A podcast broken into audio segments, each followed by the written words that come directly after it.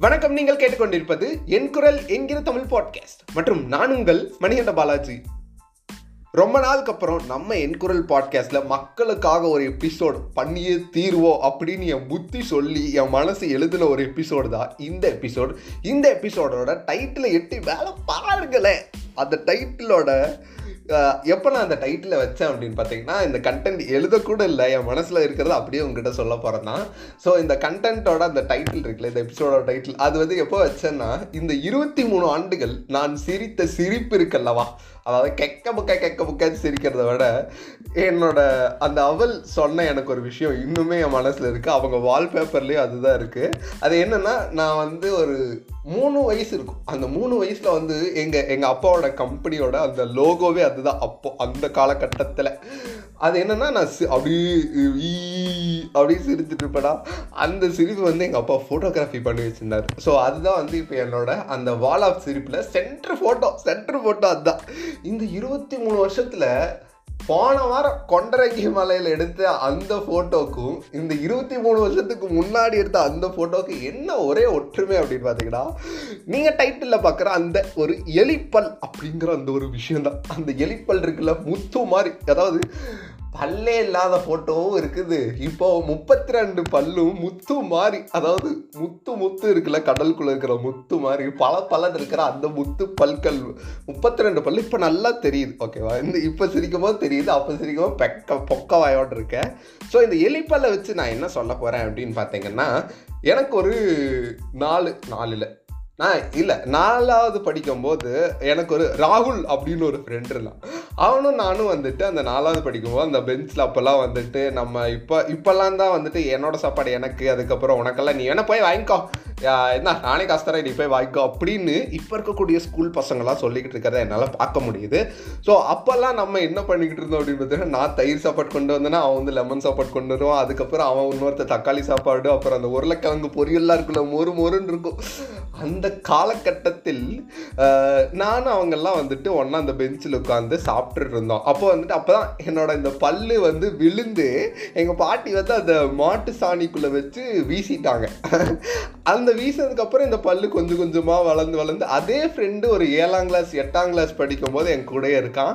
அப்போ வந்து திடீர்னு ஒரு நாள் சண்டை ஆயிடுச்சு போடா எலிப்பல்காரா அப்படின்னு திட்டான் என்னடா இவன் எலிப்பல்? சே நம்மக்கிட்ட இருக்கிறத இப்படி சொல்லிட்டானே அப்படின்னு ஃபீல் பண்ணிக்கிட்டு இருந்தேன் அந்த காலம். அப்போ தான் எனக்கு ஒரு விஷயம் இந்த கண்டென்ட்டை மனசுக்குள்ளே எழுதும் போது ஒரு விஷயம் வந்துச்சு. இந்த ஒரு படத்தில் இல்லை இப்போ ரீசெண்டாக ஒரு படம் பயங்கர ஹிட் ஆச்சுல ஆஸ்கார் அவார்டு போகிற அளவுக்குலாம். அந்த படத்தில் கரெக்டாக சொல்கிறான்னு தெரியல அந்த கதை. ஒரு ராஜா வந்துட்டு நிம்மதியை தேடி போவார். காட்டுக்குள்ளே இருக்கிற அந்த சிலையை பார்த்துன்னு அந்த ராஜாவுக்கு வந்துட்டு நிம்மதி கிடச்சிட்ற மாதிரியும் அந்த பழங்குடி மக்கள் வந்துட்டு அந்த ராஜாவுக்கு அந்த சிலையை தந்துடுற மாதிரியும் அந்த ராஜா அந்த ராஜாவோட ஆஸ்தி அந்த சிலை தந்துடுற மாதிரியும் ஒரு கதை இருக்கும். அது கரெக்டாக என்னன்னு தெரியல. பட் அந்த கதையிலேருந்து நான் என்ன புரிஞ்சுக்கணும் இல்லையோ என்னோட இந்த எலிப்பல் அப்படிங்கிற இந்த பல் இருக்குல்ல இப்போ என்னோட வாயில் வீ அப்படின்னு முன்னாடி நீட்டிகிட்டு இருக்குல்ல அந்த பல்லுலேருந்து நான் என்ன தெரிஞ்சுக்கிட்டேன்னா நம்ம நம்மள நிறைய பேர் நிம்மதி தேடி காடு மடை அதுக்கப்புறம் பல பேர் மனிதர்கள் பல மனிதர்களை தேடியும் அன்பை தேடியும் இவ்வளோ பண்ணிகிட்டு இருக்கோம்ல நம்மக்கிட்ட இருக்கக்கூடிய அந்த ஒரு குறைய வந்துட்டு நம்ம நிறையா பார்க்க ஆரம்பிச்சேன்னு வைங்களேன். இப்போ சிம்பிளாக ஏழாம் கிளாஸில் அந்த எலிப்பல் அப்படின்னு சொல்லி என்னை கோவப்படுத்தின அவன் இருக்கான்ல அவன் என்னை விட்டு போயிட்டான். ஆனால் வந்துட்டு இந்த எலிப்பல் அப்படிங்கிற இந்த ரெண்டு பல் முன்னாடி நீட்டிகிட்டு இருக்குல்ல இந்த பல்லை வந்துட்டு இப்போ தான் இந்த பயணம் போகும்போது தான் உணர்ந்தேன். என்னென்னா அந்த அன்ரிசர்வ் கம்பார்ட்மெண்ட்டில் வந்துட்டு அந்த ஒத்த சீட் இருக்கும். அதில் உட்காந்துட்டேன். திடீர்னு கீழே இறக்கிவிட்டா கண்ணாடியெல்லாம் வருது ட்ரெயினில் எல்லாம் நான் ட்ரெயினில் போனதே இல்லை. அந்த கண்ணாடி வந்து அந்த கண்ணாடியில் ரிஃப்ளெக்ஷன் தெரியுது. என் பல்லு மட்டும் இப்படி முன்னாடி இந்த முன்னாடி இருக்க பல்லு மட்டும் ரெண்டு முன்னாடி நீட்டிகிட்டு இருக்கு அது வந்துட்டு எனக்கு அவ்வளோ அழகாக தெரிஞ்சு ஏன் அப்படின்னு பார்த்தீங்கன்னா என்னோட இந்த குறையா இந்த சொசைட்டி சொல்கிறத அந்த ஃப்ரெண்டு சொன்ன சொன்னதை வந்து நான் இப்போ முழுசாக அக்செப்ட் பண்ணிக்கிட்டேன். அப்போ ஏன் அக்செப்ட் பண்ணினா இது எப்படி தெரியுமா இருக்கு? அப்போ ஏன் நீ வந்துட்டு இப்படி இருந்த? இப்போ ஏன் நீ இப்படி இருக்கிறீங்கிற பார்த்தா இருக்கு. இப்போ சிம்பிளாக என்னோட ஃப்ரெண்டு அவங்க அப்பா சொன்னதான் நீ இந்த காலேஜ் சேரும்போது உனக்கு ஒரு அறிவு இருந்திருக்கும்ல? அதை விட இப்போ நூறு மடங்கு அதிகமாக இருக்கும். அதனால தான் இப்போ அந்த காலேஜ் சேர்ந்தது வேஸ்ட்டு அப்படின்னு நீ நினைக்கிற அப்படிங்கிற மாதிரி சொல்லிட்டு இருந்தாரு அதே மாதிரி தான் நம்ம குழந்தையா ஒரு ஏழாம் கிளாஸ் எட்டாம் கிளாஸ் படிக்கும்போது நம்ம கண்ணு குண்டாக இருந்திருக்கலாம். இல்லை நமக்கு தொப்பை இருந்திருக்கலாம் நம்ம ஒல்லியாக இருந்திருக்கலாம். இன்றைக்கி கூட எங்கள் ஊருக்கு போனால் வந்துட்டு அந்த ஒரு ஒரு பெரும் பணக்காரரோட பையன் இருக்கான். அவனும் என் கூட தான் படித்தான் அந்த அந்த பையன் இன்னுமே என்னோட குண்டாக தான் இருக்கான். என்னை பார்த்து எப்பவுமே வந்து ஏங்கிட்டே இருப்பான். ஏன்னா அவனோட அந்த குண்டா இருக்கிறது ஜப்பியா புளு புளு புளு பப்ளி பாய் மாதிரி இருக்கிறது வந்துட்டு எல்லாருக்கும் பிடிச்சாலும் அவனுக்கு பிடிக்காமே இருக்கும். இன்ன வரைக்கும் அவன் வந்து லிட்லா லிட்லா லிட்லா ஹர்ட் ஆகி ஹர்ட் ஆகி ஹர்ட் ஆகி அவனோட உடம்புல கொஞ்சம் ஹெல்த் இஷ்யூஸ் வர ஆரம்பிச்சிச்சு. பட் நான் ஒல்லியா ஈக்குமாத்து குச்சி மாதிரி இருந்தாலும் பல்லு எலிப்பல் மாதிரி முன்னாடி நீட்டிட்டு இருந்தாலும் இந்த ஒரு குறைய குறைய வந்துட்டு சொசைட்டி அந்த ஒரு சொசைட்டி சொன்ன அந்த ஒரு குறைய வந்துட்டு நான் நிறையா அக்செப்ட் பண்ணிட்டேன். எங்கிட்ட இருக்கிற மிகப்பெரிய நிறைய இது ஒரு விஷயம். இன்ஃபேக்ட் எனக்கு எவ்வளோ அவளை பிடிக்குமோ அதை விட அவளுக்கு என்னை பிடிச்சதே வந்துட்டு இந்த எலிப்பல் தான். ஏன்னா அவள் தான் சொல்லுவாள் இந்த மாதிரி நாக்க முன்னாடி நீட்டி ஈ அப்படின்னு சிரிப்பில அது வந்து ஐயோ கண்ணுக்குள்ளேயே நிற்குது அப்படின்னு சொல்லிட்டு இருந்த அந்த காலகட்டங்கள் அவளோட இருந்த அந்த காலகட்டங்கள். ஸோ அடுத்ததாக நம்ம என்ன பார்க்கணும் அப்படின்னு பார்த்தீங்கன்னா இந்த குறையை எப்படி நிறையாக்க பழகிறது அப்படின்னு நான் எப்படி ஆக்கிக்கிட்டேன் அப்படின்னு பார்த்தீங்கன்னா சிம்பிள் சிம்பிளாக நான் உங்களுக்கு ஒன்று சொல்கிறேன் இங்கே குனியமுத்தூரில் ஒரு டாஸ்மாக் இருக்குது ஓகேவா அந்த டாஸ்மாக் வெளியே காமராஜரோட சிலை இருக்குது அந்த சிலையை தாண்டி தான் அதாவது காமராஜர் என்ன பண்ணார் அப்படின்னு பார்த்தீங்கன்னா அவர் அவர் ஏன் நிறைய பேர் பேசவே மாட்டேறாங்கன்னு சொல்லவே மாட்டேறாங்கன்னா அது சொல்லக்கூடாதுன்னு இங்கே ஒரு ஒரு ஒரு ஒரு சார்பட்ட விரலோட்டு என்ற ஒரு ஒரு மக்கள் இருக்காங்க. அவங்க வந்துட்டு அப்படி தான் பண்ணி வச்சுருக்காங்க. ஸோ மூவாயிரம் ஸ்கூல் ஒரு ஒரு உயர் சார்ந்த மனிதர்கள் மட்டும்தான் படிக்கணும்னு இருந்து அதுக்கப்புறம் நம்மளாம் படிக்கக்கூடாது அப்படின்னு நினச்ச அந்த காலகட்டத்தில் மூவாயிரம் ஸ்கூலை தராங்கடா என் மக்கள் படிக்கட்டும் அப்படின்னு சொல்லி சோறு போட்டு படிக்க வச்சவருக்கு முன்னாடி பின்னாடி வந்து டாஸ்மாக்கு முன்னாடி வந்துட்டு அவரோட சிலை. அதை தாண்டி தான் எல்லாரும் போகிறாங்க நான் அதெல்லாம் பார்த்துட்டு தான் என்னடா அது? என்ன என்ன என்னது அப்படின்னு சொல்லி தான் இந்த எம்ஜிஆர் போட்ட விதை அப்படிங்கிற ஒரு விஷயத்தை எழுத ஆரம்பிச்சிருக்கேன். அதை எழுதிக்கிட்டே இருக்கேன். ஸோ அதை நான் ஏன் இப்போ உங்ககிட்ட சொல்ல வந்தேன் அப்படின்னு பார்த்தீங்கன்னா நம்மளோட அந்த குறை இருக்குல்ல அந்த குறையை வந்துட்டு இந்த சொசைட்டி வந்து அந்த டாஸ்மாக் மாதிரி நம்மக்கிட்ட அந்த அந்த டாஸ்மாக் எவ்வளோ பெரிய குறை அப்படின்னு வந்துட்டு அது அதில் இறந்தவங்க இல்லை வந்துட்டு அதனால பல பேரோட வாழ்க்கை காணாமல் போச்சுல அவங்ககிட்டலாம் போய் நீங்கள் வந்து உணர்ந்து பேசினா மட்டும்தான் உங்களுக்கு தெரியும். ஸோ அந்த டாஸ்மாக் வந்து நம்ம தமிழ் சமூகத்தோட மிகப்பெரிய குறையாக இருக்குது அது மாதிரி அந்த குறையை எப்படி போக்கவே முடியலையோ அதை எப்படி நிறையாக்க முடியலையோ அது மாதிரி நம்ம கிட்ட இருக்கிற அந்த ஒரு அந்த ஒரு குறை இருக்குல்ல அது இந்த சொசைட்டி எப்பவுமே நிறையா காமிக்க உதவவே உதவாது. ஸோ இந்த சொசைட்டி இருந்து கொஞ்சம் கொஞ்சம் கொஞ்சம் கொஞ்சம் ஒரு ஒரு சென்னையிலேருந்து கோயம்புத்தூர் வர தூரம்னாச்சு தள்ளி இருந்து வாழை பழகிக்கோங்க. ஏன் அப்படின்னு பார்த்தீங்கன்னா எப்பவுமே குத்தி குத்தி காமிக்கும். நம்ம என்ன தான் நல்லது பண்ணாலும். அதை விட என்னென்னா நம்மளோட குறையை வந்துட்டு என்றைக்குமே வந்துட்டு வெளிச்சம் போட்டு காமிக்கும் நமக்கு என்னதான் திறமை இருந்தாலும் என்னதான் இதாக இருந்தாலும் தங்கப்பதக்கமே வந்து ஒலிம்பிக்ஸில் இது பண்ணாலும் இவனுக்கு கால் இல்லைல்ல அப்படின்னு சொல்கிற உலகம் தான் இது. அதனால் வந்துட்டு நீங்கள் உங்களோட குறையை வந்துட்டு நிறையாக்க பழகுங்க. அதுக்கு நீங்கள் பண்ண வேண்டியது சொசைட்டிக்கிட்டேருந்து இருந்து கொஞ்சமாக தள்ளிடுங்க அது போதும். அஞ்சாவதாக நான் என்ன ஃபீல் பண்ணேன் அப்படின்னு பார்த்தா அஞ்சாவதுன்ட்டேன். ஏன்னா வந்துட்டு என் மைண்டில் அப்படியே ஒரு ஒரு பாயிண்ட்டாக சொல்லிகிட்டு இருக்கேன்.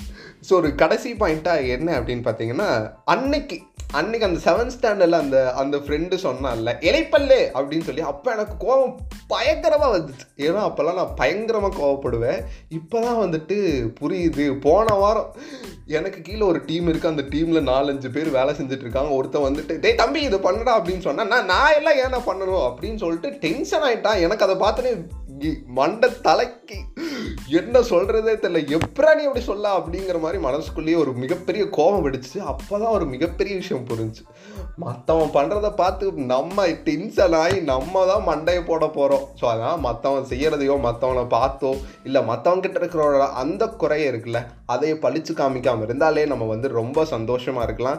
அதுக்கப்புறம் கடைசியாக என்ன என்ன என்ன என்ன என்ன என்ன சொல்ல வந்தேன் அப்படின்னு பார்த்தீங்கன்னா உங்ககிட்ட இருக்கிறோட அந்த ஒரு குறை இருக்குல்ல தொப்பையாக இருக்கலாம் இல்லை வந்து கருப்பாக இருக்கலாம் இல்லை வந்துட்டு காது இதாக இருக்கலாம். இப்போ நான் கன்னியாகுமரி திருநெல்வேலி திருச்செந்தூர் போயிருந்தேன்ல அங்கே நான் பார்த்த ஒரு சில மனிதர்களோட அந்த ஒரு விஷயம் குறைய வந்துட்டு நிறையா வச்சு வாழ்கிறாங்க அப்படின்னு. அதாவது அந்த மனசார ஏற்றிக்கிட்டு வாழ்கிறாங்க அதில் வந்துட்டு அந்த கன்னியாகுமரி அந்த பீச் ரோட்டில் நடக்கும்போது தான் ஒரு குழந்த அந்த பன்னு இருக்குல்ல அந்த பன்னு வந்து கவரில் சுற்றி வச்சு டிஷர்ட்டுக்குள்ளே வச்சு அந்த அந்த குழந்தைக்கு நிறையா சாப்பிடணும்னு ஆசை இருக்கும்ல. ஏன்னா அந்த பீச் ரோட்டில் நிறையா பேர் நடந்து போய் நிறையா சாப்பிட்ருப்பாங்க ஆனால் அது தங்கிட்ட இருக்கிற அந்த அந்த காசு இல்லாத குறைய வந்துட்டு நிறையா நினச்சி அந்த ரெண்டு பண்ணு கிடைச்சாலும் அதை வந்து சுற்றி வச்சு பாக்கெட்டுக்குள்ளே வைக்கிற அந்த ஒரு விஷயம் இருக்குல்ல அது இந்த கண்டென்ட்டில் ஆட் பண்ணணும்னு நினச்சேன். அப்புறம் இன்னொன்று என்னென்னா அந்த கன்னியாகுமரி அந்த பீச்சில் அந்த சன்செட்டை பார்த்துட்டு ஐயோ சூரியோ உதயத்தை பார்க்கறதுக்கு தான் நமக்கு மனசு இல்லை அப்படின்னு சொல்லிட்டு சூரிய மறையிறதாச்சும் பார்க்கலான்னு சொல்லிட்டு இப்படி திரும்பி பார்த்தா ஒரு நாய் வந்துட்டு தன்னோட முன்னங்கால் இருக்குல்ல நாய்க்கு முன்னங்கால் வந்துட்டு அது அப்படியே பெண்ட் எடுத்த மாதிரி அந்த கால் அப்படியே வளர்ந்துச்சு அது அப்படியே நொண்டிட்டு நொண்டிகிட்டே தன்னோட வாழ்க்கையை கழிச்சிட்டு இருக்கு அந்த பீச் ரோட்டில் ஸோ நீங்கள் வந்துட்டு பல பேருக்கு பல குறை குறை இல்லாத மனுஷனே இல்லை. இந்த கண்டென்ட்டோட நிறைவாக இந்த பத்து நிமிடங்கள் நீங்கள் கேட்டிருந்தா உங்களுக்கு ஒன்று முழுசாக முழுசாக புரிகிற மாதிரி எளிமையாக புரிகிற மாதிரி ஒன்று சொல்கிறேன் என்ன அப்படின்னு பார்த்தீங்கன்னா படத்தில் வந்துட்டு சூப்பர் ஸ்டார் அவர்களுக்கு முடி வச்சு தான் இருக்கும். ஆனால் ரியாலிட்டியில் அவருக்கு முடி இருக்காது கரெக்டாக ஆனால் அதே படத்துலையும் அதே அவரோட ரியாலிட்டி லைஃப்லையும் இன்ன வரைக்கும் சூப்பர் ஸ்டாரு யாரிட கேட்டா சின்ன குழந்தைய சொல்லுங்கிற மாதிரி இன்ன வரைக்கும் சூப்பர் ஸ்டாராக தலைவர் யாரு நடிச்சது அப்படின்னு பல பேர் புகழ்ந்துட்டு இருக்கிறோம். ஏன் அப்படின்னு பார்த்தீங்கன்னா நம்ம எல்லாருமே இந்த சொசைட்டி இன்க்ளூட் நம்ம எல்லாரும் சேர்ந்து தான் இந்த சொசைட்டி நம்ம எல்லாருமே சேர்ந்து அவர் மேலே ஃபோக்கஸ் பண்ணுறது என்ன அப்படின்னு பார்த்தீங்கன்னா அவருக்கு முடியல அப்படிங்கிறத விட அவரோட ஸ்டைல் தான். ரியாலிட்டிலையும் படத்துலையும் ஒன்றா இருக்கிறது அவரோட அந்த ஸ்டைல் அது மாதிரி நீங்கள் எது மேலே ஃபோக்கஸ் பண்ணுறீங்களோ மற்றவங்களோட குறை மேலே நீங்கள் ஃபோக்கஸ் பண்ணிங்கன்னா உங்களோட நிற மேலே யாருமே ஃபோக்கஸ் பண்ண மாட்டாங்க உங்களோட குறை மேலே நீங்கள் ஃபோக்கஸ் பண்ணிங்கன்னா இந்த சொசைட்டி உங்கள் குறை மேலே என்றைக்குமே ஃபோக்கஸ் பண்ணாது. ஸோ அதனால் நீங்கள் வந்து உங்கள் ஸ்டைல் அப்படிங்கிற ஒரு விஷயத்தில் நீங்கள் அதாவது உங்கள் ஸ்டைல்னால் உங்களோட குறைய வந்து நிறையாக்க பழகிக்கோங்க ஜம்முன்னு வாழுங்க. இந்த பதினோரு நிமிஷம் நீங்கள் கேட்டிருந்தா அதுவே எனக்கு மிக மகிழ்ச்சியான ஒரு விஷயம். ஏன்னா நம்ம வந்து இருபத்தாறு நாள் நம்ம வா- வாழ்க்கை அதாவது என்னோட பசியை போக்குறதுக்காக வேலை செஞ்சுட்டு இருக்க எனக்கு இதனால காசு வரணுங்கிறது இல்லை. இதே என் மனசுக்கு பிடிச்சி செய்கிற ஒரு மிகப்பெரிய முக்கியமான கடைசி வரைக்கும் செய்ய போகிற ஒரு வேலை. இந்த பாட்காஸ்ட் இந்த எபிசோட் இதில் உங்களுக்கு ஏதாவது கருத்துகள் இருந்துச்சுன்னா என்னோட வாட்ஸ்அப்பில் நீங்கள் பகிரலாம். நீங்கள் குட்டி குட்டியாக பகிர்றது மூலயமா குட்டி குட்டியாக உங்களோட ரிவ்யூஸ் தரது மூலயமா எனக்கு வந்துட்டு குட்டி குட்டி சந்தோஷங்கள் கிடைக்கும். அதுக்காக நீங்கள் ஷேர் பண்ண மறுக்காதீங்க தயங்காதீங்க.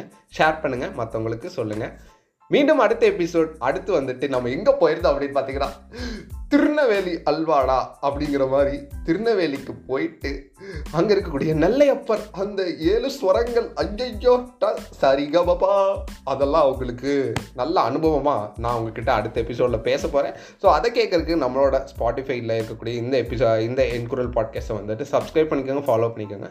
மீண்டும் அடுத்த எபிசோடில் பயண எபிசோடில் உங்களை சந்திக்கும் வரை உங்களிடமிருந்து விடைபெறுவது உங்கள் மணிகண்ட பாலாஜி. நன்றி வணக்கம்.